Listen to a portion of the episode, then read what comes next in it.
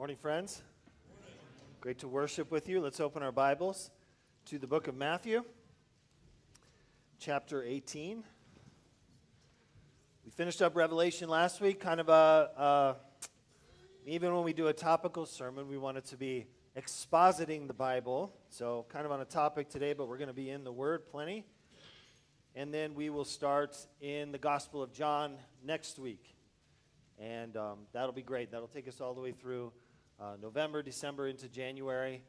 And, um, you know, whenever you're in the Gospels or you're kind of starting uh, to walk through one of the Gospels, it's a great opportunity to invite people, I think, just to be exposed to Christianity or to Jesus, the Gospel, for the first time. So, even you kids, if you got someone at school that you're thinking about witnessing to, it's a great chance to invite them to church. Um, we're going to just encounter Jesus uh, through the Apostle John uh, for a number of weeks. So, this week we're in the Gospel of Matthew. If you would read along with me, starting in verse 18.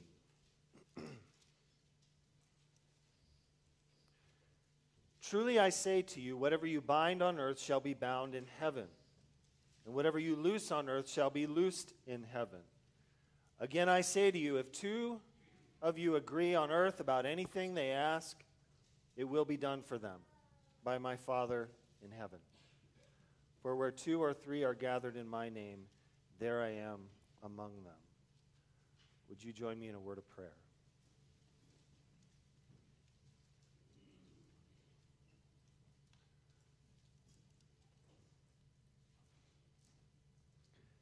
Heavenly Father, thank you for the uniqueness of this gathering. It is unlike anything else in the world, for it is the kingdom of God come down from heaven, manifest, revealed. Lord, it's not a concert, it's not a Bible study, even per se. It's not a meal together, even though we're going to be sharing a holy meal. It's something altogether different. It is the announcement, it is the heralding, it is the proclamation that the King has come and is coming. The kingdom of God has come, has broken into this present evil age, and is plundering Satan's house. Lord, we are on the offense. We are not on defense. We are on the move. You promise that the gates of hell, the gates of hell will not prevail in other words, we will mow them down. We will run them over, the forces of darkness, by the power of the Spirit and by the power of the gospel. And that is happening this morning in a very seemingly weak, humble, insignificant, unpowerful way. And yet it is the power of God and the wisdom of God manifest in the church. This is your plan. And Lord, what an amazing grace that we get to be part of it. Who are we? Who are we that we would taste of the powers of the age to come? By being together and worshiping. Only by your grace. Lord, forgive us for taking it for granted. Forgive us for our lack of thankfulness, our lack of response, our lack of laying down our lives for you. If you have died for us in such a profound way, how could we not die for you every day? Giving our lives as living sacrifices. So, Lord, uh, in light of your holiness, in light of the, the grace of the gospel, we this week have fallen short. We have sinned. And we ask for your forgiveness. Thank you, Father, that in Christ we have an assurance of pardon, that by his wounds we are healed, that in his suffering we are made righteous. I pray for all of us that we would believe that afresh and anew today, that you are for us and not against us, because we are in Christ Jesus. Speak to us now. Help us, Lord, to gain wisdom today from your word, from the fountain of wisdom, you, your person, Jesus Christ, in whom all the treasures of, of wisdom are found, knowledge and wisdom. That we would, um, Lord, even if we're not dealing in black and white today, that we would grow in wisdom and sensitivity to the Spirit and to the Word and, and would please you in all that we do as a church. Help me now. Help me to deliver faithfully the message that you have for your people. In Jesus' great name, amen.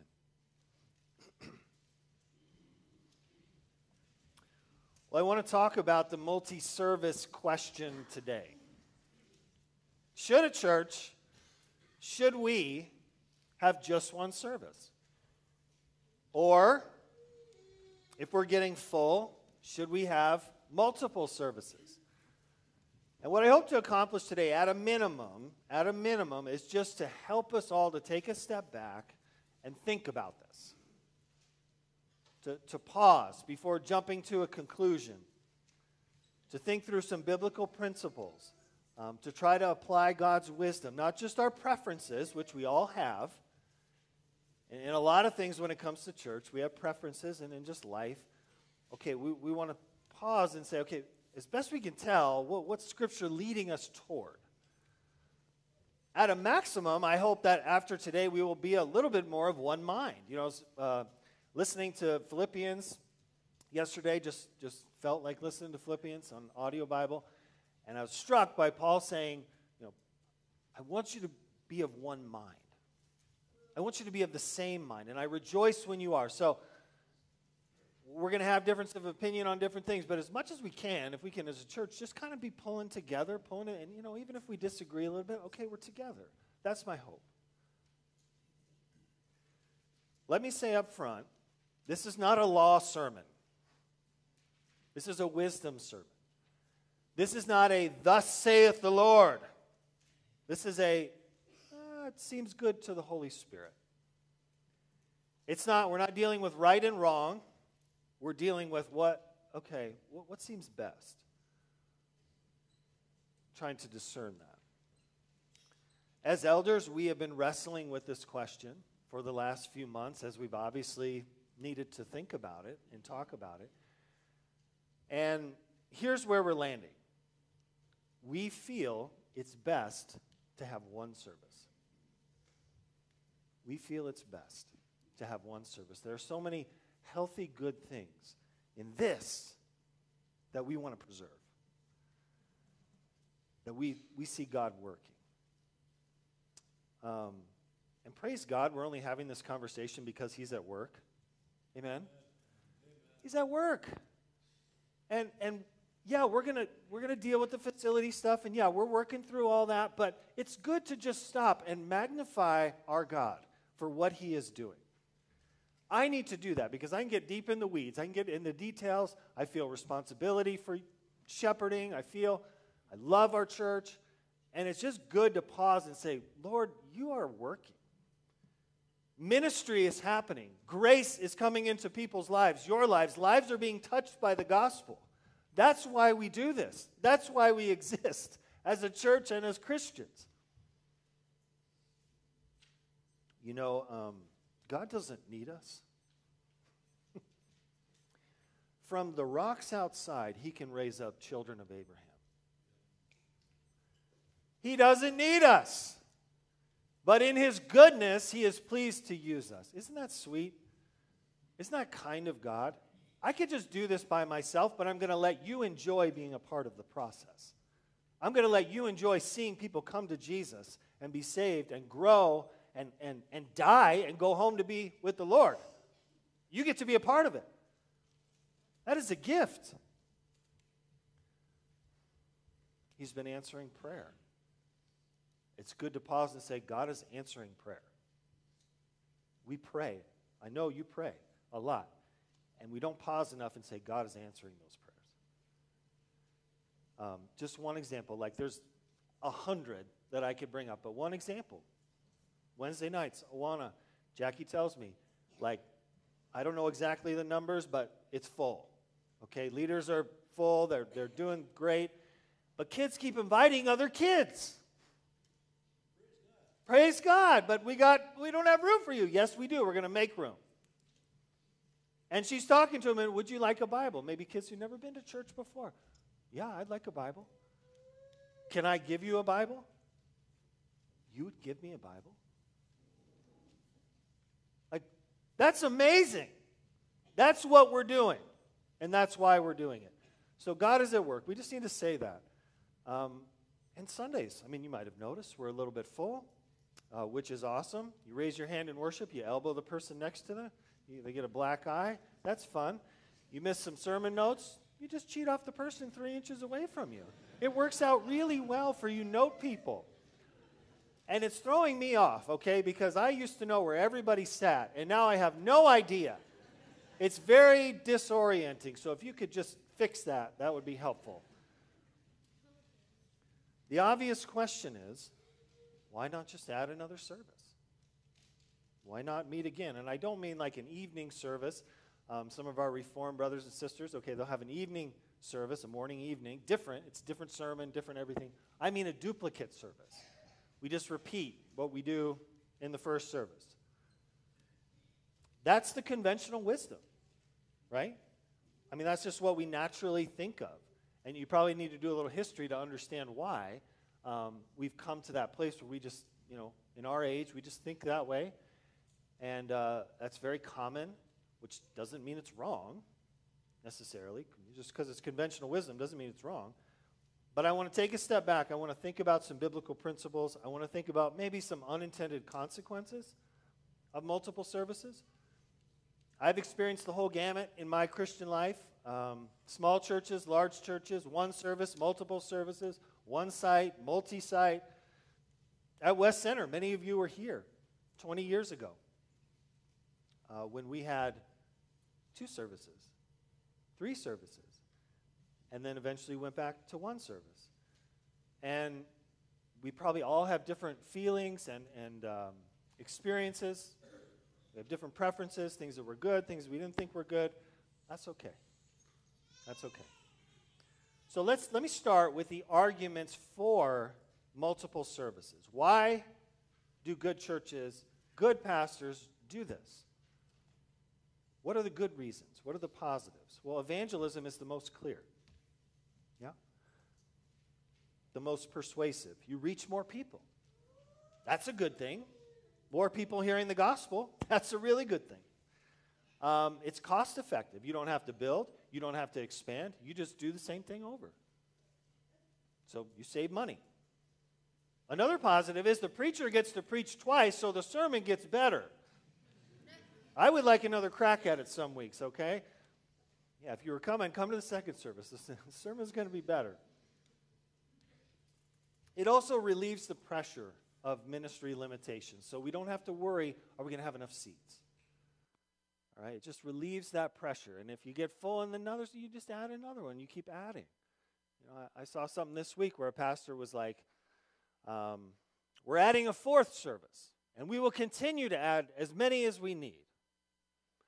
It, it just relieves that pressure. People that we respect as a church, as elders, pastors, and we admire have gone to this model. Um, this is not just seeker sensitive, church growth at all costs kind of people who do this. There are people that we love, respect, read their books, um, listen to their sermons that have gone to this model, trying to sincerely obey Jesus. So I don't believe it's a sin. You know, we're not talking about sin here. And it's not that in an emergency situation we wouldn't consider it. Um, you know, storm rips off our roof. First, the bats fly away. Hopefully, find a new home. Hopefully. But then we're probably not going to be able to meet here for a while or meet in the same place as one group because we won't fit. So, okay, we're going to do a couple services for a while, short term, until we can get the roof fixed. God doesn't give us good structures to put the church in a box. Okay? He gives us good structures, but it's not to put us in a box in a time of crisis or need. Okay, if you're on the mission field and, and you're trying your best to, to follow, all right, ecclesiology, how's the church supposed to work? What do we there are moments when, okay, God didn't give you those principles and, and, and those truths so that, well, you know, we, we believe in immersion at baptism, but hey, I can't find enough water to actually get somebody under the water, so we can't baptize you. That, that's not why God gave us that. Is there water? Is there a Christian? Father, Son, Holy Spirit? You know, just hit them with it, whatever you got to do. Does that make sense? Okay. Now, a quick word multi site. I'm not going to talk about that much, but multi site, it's related to this question of multi services. So if you don't know what multi site is, it's basically um, there's kind of a mother church, and then you have other churches in different locations. So the church is not divided as much chronologically, although they might have multiple services too. It's divided geographically. So you have in different towns or even different parts of the country or the world, you're videoing the preaching, and the preaching is going into that church on a screen. So you're still calling yourself one church because you've agreed to maybe the same doctrine, the same constitution. If you're doing it well, you have a, a campus pastor, is what they'd be called, someone on campus there who's like a local shepherd pastor for that church in each place. But the main preacher, most of the time, is coming from that mother church, and you're not having live preaching where you are in your local congregation. In my judgment, there are some problems with that. Perhaps the biggest is the central identity of all the churches is this main pastor who is preaching. He's the one who kind of ties it all together.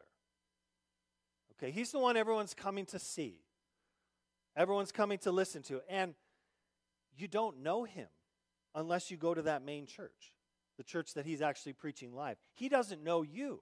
So he's your shepherd. He's shepherding you through preaching, and preaching is shepherding, let me tell you. But he doesn't smell like those sheep. He doesn't know those sheep. They don't know him. They don't know his character. There's no connection other than a screen. So it's interesting. Many conservative churches who have adopted this model of multi site are reversing on that.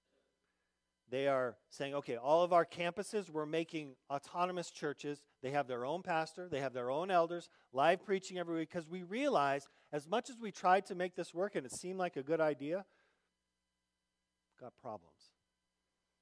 So that, that's just interesting. I won't say any more, I'll leave that there.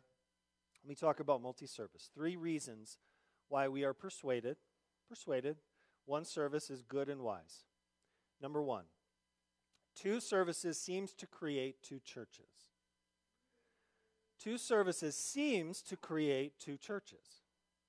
Look at Matthew 18 with me. Truly I say to you, whatever you bind on earth shall be bound in heaven. And I'll just pause there. Binding here means the gospel, baptism, Lord's Supper, opening the kingdom of heaven so you can bring people in, you know, bind them in the sense of they come into the kingdom of God. Whatever you loose on earth shall be loosed in heaven. So loosing means like sending out. That's church discipline. Okay, a false profession of faith, a false believer. Again, I say to you, if two of you if two of you agree on earth about anything they ask, it will be done for them by my Father in heaven. For where two or three are gathered in my name, there I am among them. This passage is about church authority. In context, Jesus has just said if you have an unrepentant person in your church who uh, is professing to be a Christian but will not repent of a particular sin, here's the process how to deal with them. You go to them, then you take another, and then you tell it to the church. Tell it to the church. Now, I think we all understand what he means by that is not tell your Christian Aunt Edna in Ohio. Hey, we got an unrepentant sinner, Edna, in our church. You need to know that. Or Hank down the street who's a believer. No, he means tell it to your church, your local body, with the leadership of your elders. So we're talking about the institutional church. We're talking about the body of Christ here. Thus, when he talks about two or three gathered in my name, he's not mainly talking about a few of us at a coffee shop or a Bible study. And this is common. I think we think of it this way. That's certainly true. Believers are together, the Holy Spirit's there, Jesus is there through the Spirit, but I don't think con- contextually that's what he's talking about. He's saying, I am among you in a special, judicial, authoritative way when you gather as a church,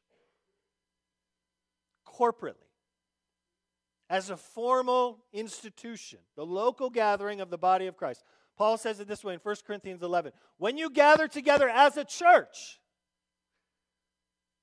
do this and this and this. So there's a distinction between just us as Christians getting together, being together, and as a church. It is to each gathered local body that he's giving the keys of the kingdom. And what do keys do? Matthew 16. Keys of the kingdom. They open and they close. You open, you bind through the gospel, and you shut that door through church discipline. You say you're a Christian, you're not living like Jesus, you have no intention to change, you're unrepentant.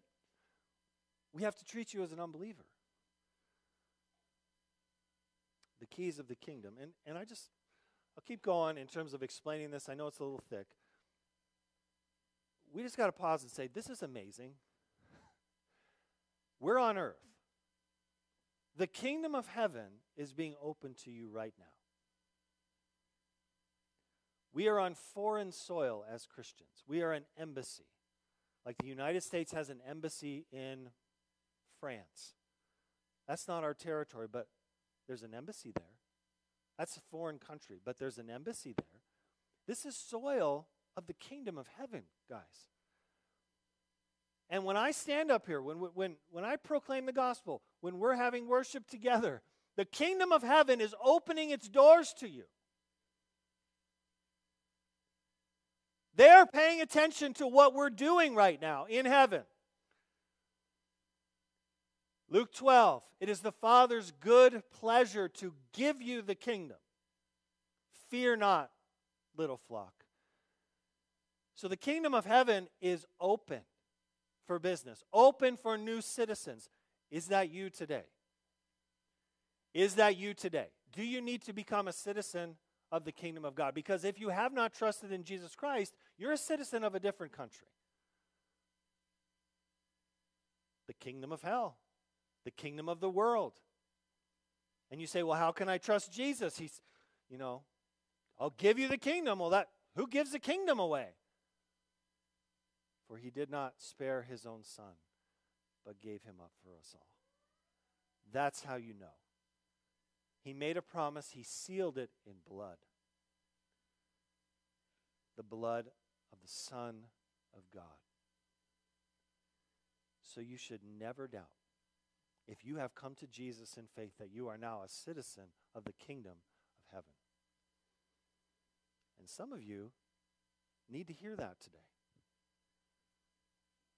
that if you come to Jesus with faith and you proclaim Jesus is Lord, you will be saved and you will come into the kingdom. This is a port of entry right here for refugees fleeing Satan's dark kingdom into the kingdom of God. This is where you come. This is where you come in when you hear the gospel that Jesus loves you and died for you. And I promise you, because Jesus promised, if you come, on the last day, you will be on his right hand. And he will say to you, Come, blessed by my Father.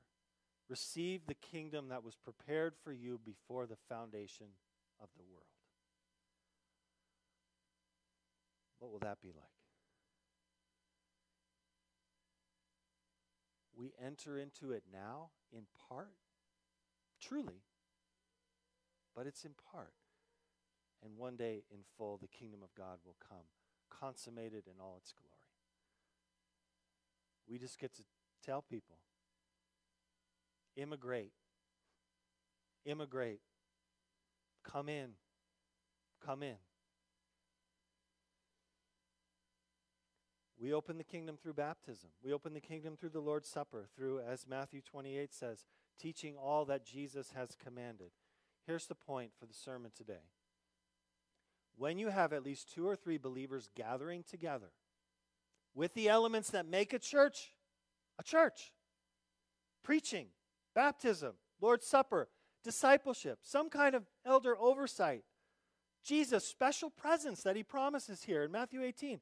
He, I am among them. I'm here. He's here. Boy, that sounds like a church. You can call it a second service. Sure sounds like a church. If you got all the attributes of, the, of a church in the first service, you got all the attributes of the church in the second service, maybe we should just call them each a church. Everything that we would say constitutes a church, it's there. Seems like that's what they are. Like if it looks like a duck and it quacks like a duck, it's probably a duck. If you didn't know it was called a second service and you just walked in, you'd be like, this is a church. This, this is a church. Think of a, well, let me say this. Some, you might say, church is not a building. Church is not a time that we all meet together. Church is a people. We say that. It's not a building, it's a people. That's true. But us being together and doing the things together that we're talking about is part of what makes us a church. Yes? Like us being together, doing these things together, that's kind of part of what makes us a church. Think of a baseball team. What makes them a team is playing together on the same field at the same time, same game. If you had different groups of players playing in different places and different times, I mean, at a certain point, you just say, well, that's two teams. That's a different team. They're not on the same team. They never play together. They're they never are on the same field at the same time. And I know you baseball nerds are thinking like split squad games and spring training. Um, great, you know, for a, for a season, for a time, you need to be separate. Two games, same team, two games going on at different, or, or 9 o'clock, 11 o'clock game, whatever. But that's short term. That's, that's to help achieve some goal in the short term, and then we're back together. It's not ideal, it's not permanent. Just like maybe if we had to, for some extreme reason, go to two services, we do that for a short time, but we, we'd be working toward getting back to the best, which is us meeting together. I've talked to a lot of pastors, Christians over the years who did mul- multiple services, and, and I typically hear the same thing yeah, it basically became two churches. It basically became three churches. Uh, one pastor writes this about his experience. He said, We were completely committed to remaining one church. I was determined it would work. Every elder committed to be at both services. The services were identical in every way. And we put fellowship time in between. So they asked people from the morning service to stay late, they asked people from the later service to come early. And we realized we were creating two churches. After about 10 months, came to that conclusion. So what they did was they went back to one service and they found a church nearby that needed help and they sent a pastor and about 30 members to that church. That seems really healthy to me. It seems, despite the best intentions, and they are good intentions, two services essentially creates two churches. Number two, two services seems to undermine biblical principles. Two services seems to undermine some biblical principles that we would all agree on and hold dear um, unintentionally. First, preserving the unity of the Spirit. In Ephesians 4, Paul says, Paul lays it out. This is what it looks like to walk in a manner worthy of your calling. And he says, Live with all humility and gentleness, with patience, bearing with one another in love, eager to maintain the unity of the Spirit in the bond of peace, zealous, working hard, making every effort to keep yourselves unified.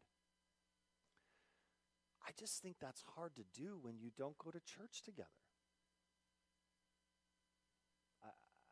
I think it's hard to really be unified when you don't see each other, when you don't even know that someone goes to your church. And yet, you're one church, you're one body. I was talking to Dylan about this the other day, and um, before they moved here to Madison, they were in Sioux Falls, and they went to a church that had multiple services, good church. Um, and he came when they moved to Madison. He came to West Center and met Bill Menke, who was our interim pastor just before I came. And so they're meeting each other. They've never met, and they're talking like, well, you know, where'd you go to church in Sioux Falls? Oh, yeah, I went here. Where'd you go to? Oh, yeah, I went there. They had never met, and yet they've been going to the same church for years. Interesting. Difficult to bear with someone in love when you never see them. Difficult to be unified and be zealous to maintain that unity when you're never around them. Now, I think a megachurch, you could have the same conversation. Maybe it's one service. Usually it's not, but even if it's one, it's so big. Like, I don't know the people sitting on the right side of the church because I sit on the left side. And that's something I think worthy of consideration. You know, should that be really a multiplication of churches, not just we're getting bigger, bigger, bigger? Okay. We also lose some unity because the Spirit works differently in each service. He does. You can't control the Holy Spirit. You can say you're going to duplicate something. he is not controllable. All right? Like you can't harness the wind. So, so, something may happen by the Spirit's power in the first service that half the church experiences that doesn't happen in the second. It's just true. And so you say, wow, this was amazing. Like we were singing the song and it was da da da da da. Or, you know, for once, Pastor said something decent. And this, the other people are like, yeah, he didn't in our service. You know, we didn't sing like that. And so you have different experiences at every service. And, and I wouldn't say that's unifying. Like, I love that we all have the same moment here, and we all remember it. We could talk about it. We unify around it. Unifies us. Second principle. First one was unity of the Spirit. Second principle that seems to be undermined is member responsibility. Your ownership of our life together. We believe, we, we beat, beat it to death in a new members class. The Bible teaches elders lead, congregations rule. Elders oversee and teach and guide and shepherd. Congregations get to have the final say on the big decisions. You are the final court of appeals if you're a member of our church, if you committed to our church. It's harder to encourage that culture when you have two services. harder to encourage every member feeling an ownership and a responsibility. Um, I think it puts a lot of stress on a small group of people trying to pull off those services. You know, there's, there's not everybody's going to be involved. There's a smaller group, and they got to do it twice. They got to do it three times. And and there's a there's an ownership that they feel, but I think it encourages almost other people to come and be a little more complacent You know, just what service you want to go to. That's the main question. Those people are taking care of everything. I just show up. It seems to naturally give more power to the leadership. You know, they're, they're, they're tying everything together. The elders are the one, you know, whoever your leadership is in your church, they're there at both services. They're making it all happen. It seems like you're, you're, you're saying, okay, we're not really involved here. This is a lot happening. You take care of it. You do it. You're responsible. You know, it just doesn't feel as much like a family where we're all pitching in, we're all working together. Feels less like a family.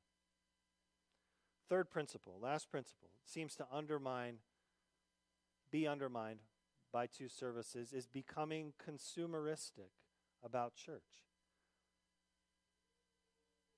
I think two services tends to push us a little bit unintentionally toward thinking about church more in a consumeristic way. Me centered, I want my preferences. I'm ordering church like I'm ordering coffee at Scooters. Okay? That's not of the Father, that's of the world. That attitude. 1 John 2:16 For all that is in the world, the desires of the flesh, the desires of the eyes, the pride of life is not from the Father, but is from the world. Now, of course, It's possible to be, have one service and still have that attitude. Well, I just like it this way. This is my preference. I don't want to change. That's certainly possible. You know, just the, the, the structure doesn't fix the heart. The structure doesn't make the heart better, doesn't have the power to do that. It's more of a, a guiding, shaping, teaching what, what seems to be happening through the structure. This is why we want to wrestle with it biblically because we don't want our preferences to guide. Because, you know, if I if I start taking polls right now, it's a mess. Everybody's got different preferences. We could agree on very little. Okay? But we're going to the word. We're trying to say, "Help us, Lord. Help us. Give us wisdom." So it's not just about me and what I want. Let me give you some examples. I think a consumeristic attitude that's fostered by two services. Well, I like to sleep in on Sunday. So I'm going to the second service. Or I like to knock out church early in the morning, have the rest of my day football all the way, projects in the garage, so I go to the early service. All my friends go to the second service, so that's what I'm going to do. Yeah. Or I like a full worship center when we sing. I don't want it half full. So I'm going to the one that's fuller because I like that. I mean, who doesn't? But I like more traditional hymns. I want to just piano. Um, so I'm going to go to the first service, and, and they do that contemporary thing at the second service. Which, side note, if, if you have a contemporary and traditional service, you've not only divided the church by time, you've divided them by musical preference. Okay. How about all the old people go to the early service and that makes me uncomfortable? I mean, I love old people in theory, but they're just old and I don't I'm a young family. I, unintentionally, the church has been divided by age, which is such a loss. And you know it happens. You know it happens. It's such a loss. Like, we I'm going to say I'm young, okay? We need the old people. and the old people need the young people to help them up the stairs. No, just kidding. I couldn't help it. This beautiful diversity in the body of Christ. It's beautiful. Unity and diversity. If it's all homogenistic, we're all the same. It's like this is one of this. Okay. Oh man, now I'm way off. This is a problem with children's ministry. That if we keep them so siloed and so homogenized all the way up through, they don't, they, they're not even connected. I mean, we do children's church for a couple years just as a mercy to the parents, okay? But then we want you in here, kids. You're part of the church. We don't want to keep you through 18 in your own little room and you've, you don't even know the church. You've never experienced anything except your little group of friends. That is not healthy. We want a beautiful diversity, and I love that God has blessed us with that. I don't want to lose that.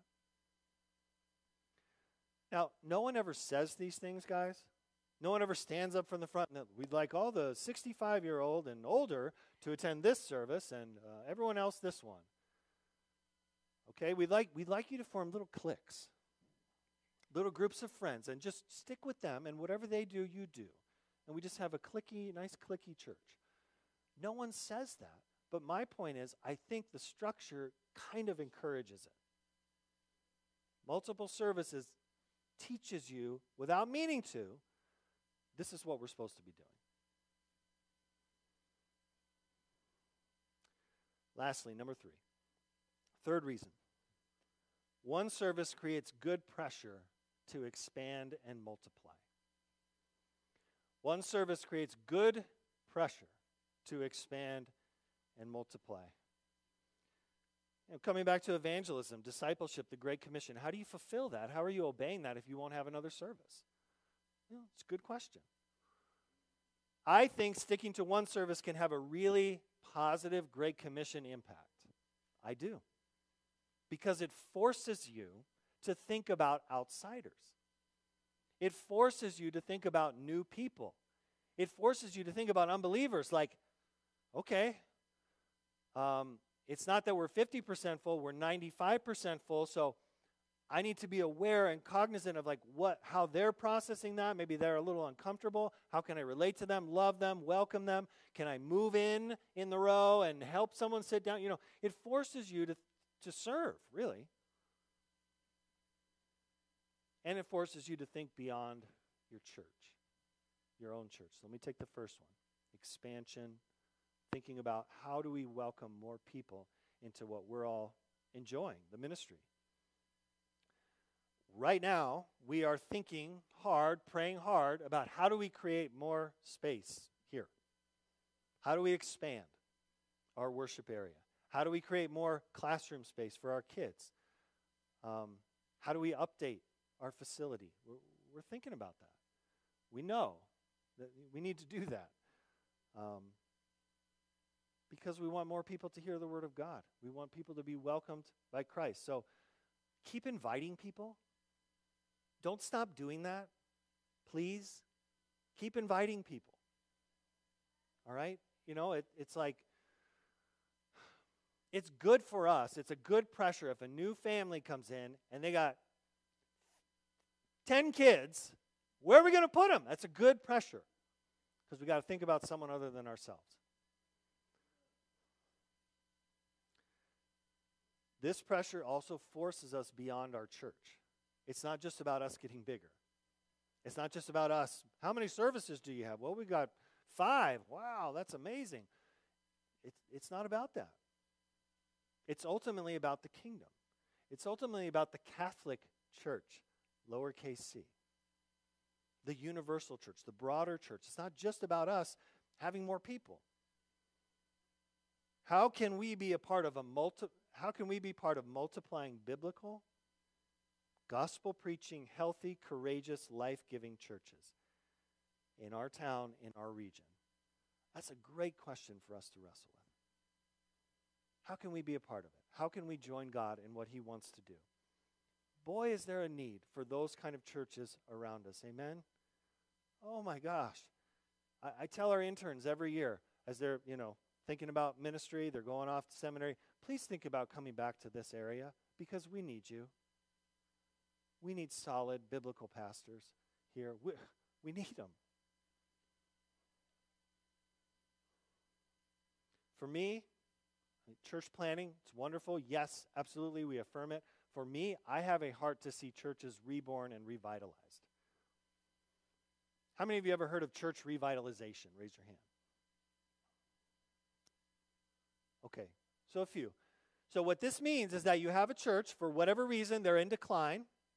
That could be liberal theology, which is just, I mean, even statistically, you go liberal on the Bible, you start saying, ah, I don't think, it, I don't like that. I don't think it means that. I don't, the harder stuff, you're going to lose people.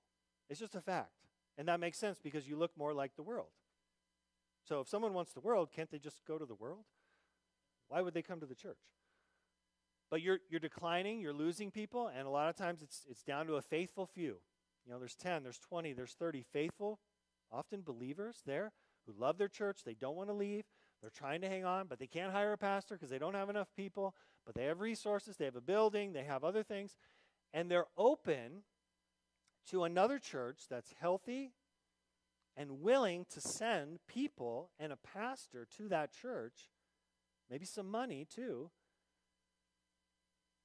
to have it born again, to rebirth, to revitalize. And this happens. And it's a beautiful thing because it's a two for one deal.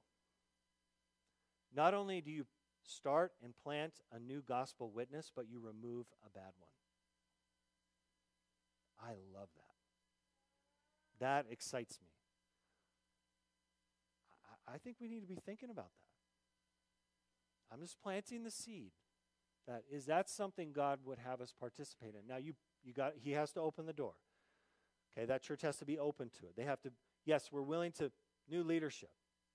You know, if they believe in infant baptism, they got to be okay with maybe we're going to go a little different direction. You know, we have to have those conversations. But it happens, and it's a beautiful thing when it does. This is a good pressure, guys. This is a good pressure. Creates an impetus to expand, to plant, to revitalize. So let's be open, let's be in prayer, and let's be expectant that God is going to continue to do great things. Amen? Amen. Let's pray.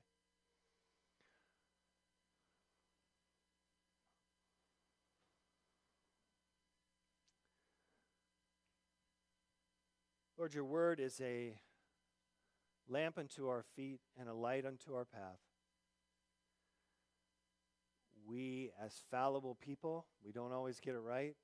Lord, I, I, I don't stand up here saying I've got everything right, that I see it just clearly, and that I couldn't be corrected or persuaded, but we just thank you for giving us even principles, guidance, wisdom to help us make these decisions and to, to hopefully foster a growing, healthy, courageous, witnessing church.